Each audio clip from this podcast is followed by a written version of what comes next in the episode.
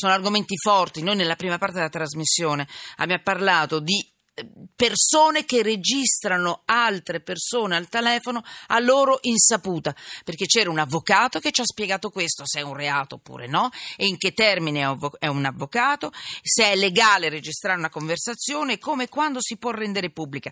Questo era il punto della prima notizia abbiamo, della quale abbiamo parlato, non Sgarbi, Grillo, quello è uno spunto, la notizia, dalla quale prendiamo, eh, ci diamo un'idea di giustizia, di come funzionano le regole, poi uno è libero di trasgredire trasgredirle oppure no?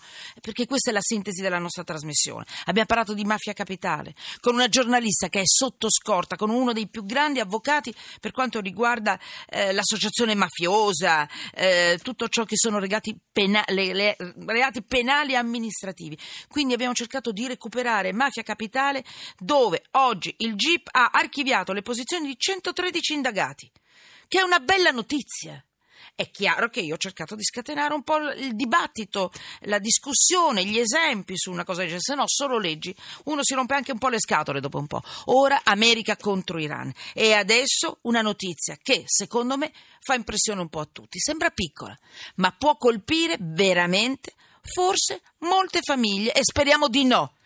Eh, vi dico subito che sta andando a finire già bene, è andata già a finire bene. Due coniugi italiani hanno rischiato di essere estradati in Brasile per le denunce di una colfa, di una collaboratrice domestica che, brasiliana che lavorava qui in Italia nella famiglia dei due coniugi. Questa cosa ha fatto? L'hanno mandata via. Rientrata nel suo paese, cosa ha fatto? Lei li ha accusati di maltrattamenti. Ora può essere vero, può non essere vero, noi questo non lo sappiamo ancora. Non sappiamo se questa signora avesse anche delle prove. In ogni caso, si poteva scatenare un dramma vero sono stati salvati, ve lo dico subito, da, da, un intervento del ministro Orlando che ha negato il trasferimento. Pensate voi che roba enorme che è venuta fuori. Fabiana Marcolini, giornalista del quotidiano L'Arena, benvenuta. Venuta Grazie. Fabi. Ciao. Grazie. Ciao. Marina Castellaneta, docente di diritto internazionale all'Università di Bari. Benvenuta.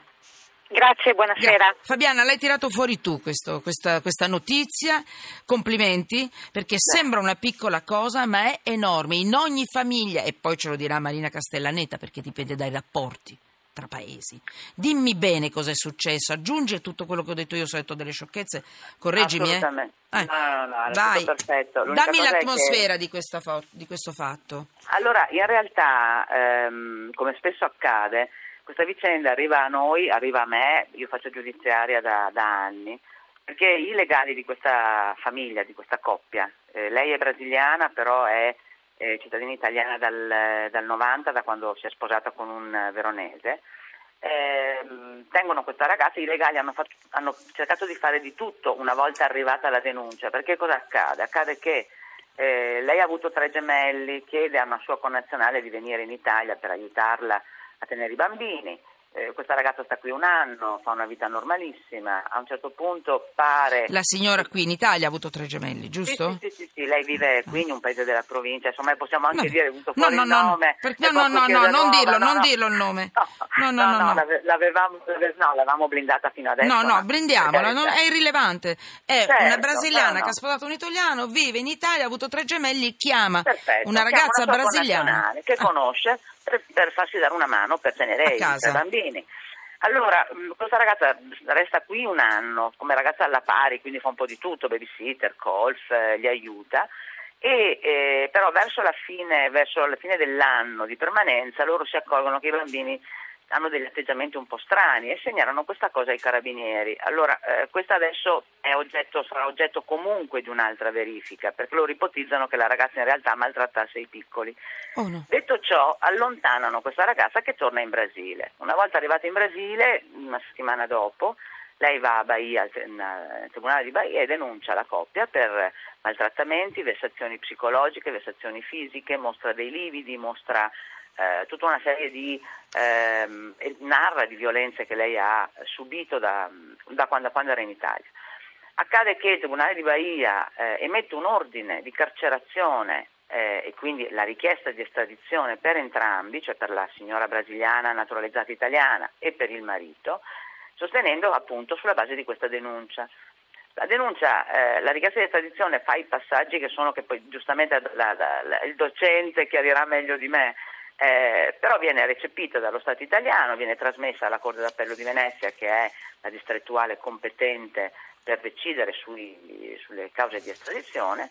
La Procura distrettuale nel frattempo apre un fascicolo di indagine perché i reati di riduzione in schiavitù eh, sono eh, procedibili eh, dalla, sì, dalla, dalla, DIA, esatto.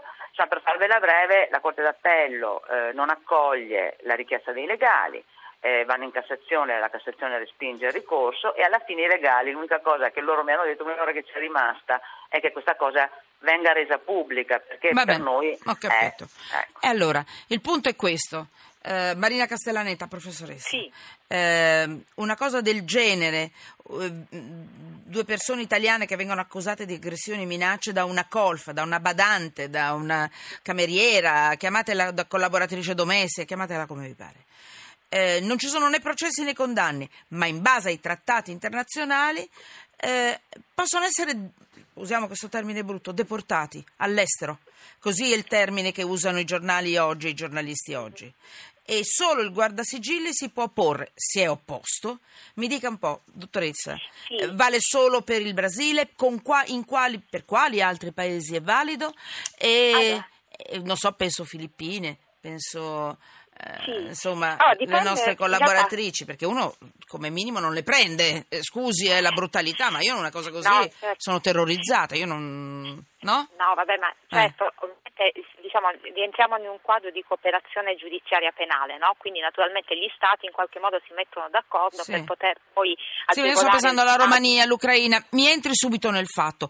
Rischiamo a prendere queste persone in casa oppure no? Rischiamo col No, Brasile? ma- Con quali altri no. stati rischiamo? No, direi, allora i trattati di cooperazione penale che hanno alla base l'estradizione eh, sono con moltissimi stati, sono in generale bilaterali, quello col Brasile del 79 e lo ricordiamo anche per il famoso caso di Cesare Battisti, Sì, no? Vi ricor- sì. ricordiamo tutti quando il Brasile si rifiutò di estradare Cesare Battisti, quindi sono una consuetudine nei rapporti internazionali. Tra i Paesi membri dell'Unione Europea, a cui faceva accenno lei prima, per esempio la Romania, eh, noi abbiamo il la mh, decisione quadro sul mandato di arresto europeo, quindi tranquillamente gli Stati cooperano fra di loro e possono consegnare i propri anche cittadini affinché un altro Stato possa procedere o per far scontare la pena se è stato un individuo eh, già condannato o per eh, lo svolgimento di alcune indagini che possono comportare l'adozione di misure cautelari.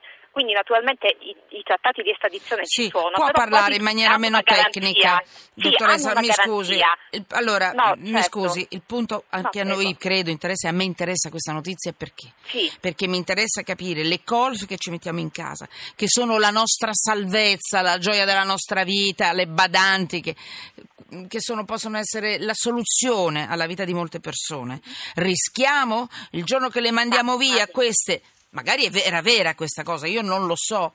È giusto che loro si allo difendano se stesso hanno un modo- trattamento sbagliato, ma queste vanno al loro paese, ci denunciano e noi possiamo essere portati all'estero per, per subire un processo. Naturalmente questo può accadere anche con delle colf eh, o delle badanti cittadine italiane che possono andare in procura e fare una denuncia e quindi il rischio sussiste lo stesso. Diciamo che quando viene fatta all'estero la denuncia c'è una maggiore garanzia, nel senso che il Ministro della Giustizia in tutti i trattati bilaterali eh, sull'estradizione ha il potere politico di bloccare l'estradizione di un proprio cittadino. Quindi, tra l'altro, ricordiamo che anche nella Costituzione c'è un divieto che poi viene in parte derogato di estradare e consegnare il proprio cittadino. Quindi diciamo che noi abbiamo sempre la garanzia in questi casi che il Ministro della Giustizia, come ha fatto adesso, blocca l'estradizione, quindi può per ragioni appunto di opportunità politica, quindi anche quando la Cassazione dice ci sono i motivi per estradare, il, il Ministro della Giustizia per ragioni appunto di opportunità politica può non estradarlo. Quindi il rischio diciamo è un po' in tutti i casi, cioè anche se noi abbiamo in casa una badante e appunto cittadina italiana che può andare a fare una denuncia in, Ma è diverso, ma restiamo nel nostro paese. A me fa molto impressione l'idea di, di andare in un paese Ma lo- straniero, subire un appunto, però- processo. però abbiamo visto che in genere se uno rimane sul proprio territorio e quindi c'è l'estradizione, il Ministro della Giustizia che appunto fa una valutazione politica, diciamo, è, è, è rarissimo, sono rarissimi i casi in cui consente la. Consegna Cioè deve intervenire sempre il Ministro, se il Ministro in quel A meno momento... che non sia prima la Cassazione, ricordiamo che per esempio il Procuratore Generale Vabbè. in questo caso, se non ricordo male, si era opposto all'estradizione, quindi insomma in ogni caso ci sono dei meccanismi giurisdizionali e in questo caso appunto la Corte d'Appello aveva detto sì, la Corte di Cassazione sì e quindi poi è intervenuto il Ministro della Giustizia. Certo. A volte diciamo è prima già nella fase giurisdizionale che Va viene bene. bloccata l'estradizione. Eh, Professoressa, grazie, professoressa Castellaneta. Fabiana Marcolini, un messaggio per tutti. Cara Emanuela, ma il Brasile si è dimenticato che deve mandarci indietro un terrorista che ha ammazzato delle povere persone. Diglielo pure. Grazie.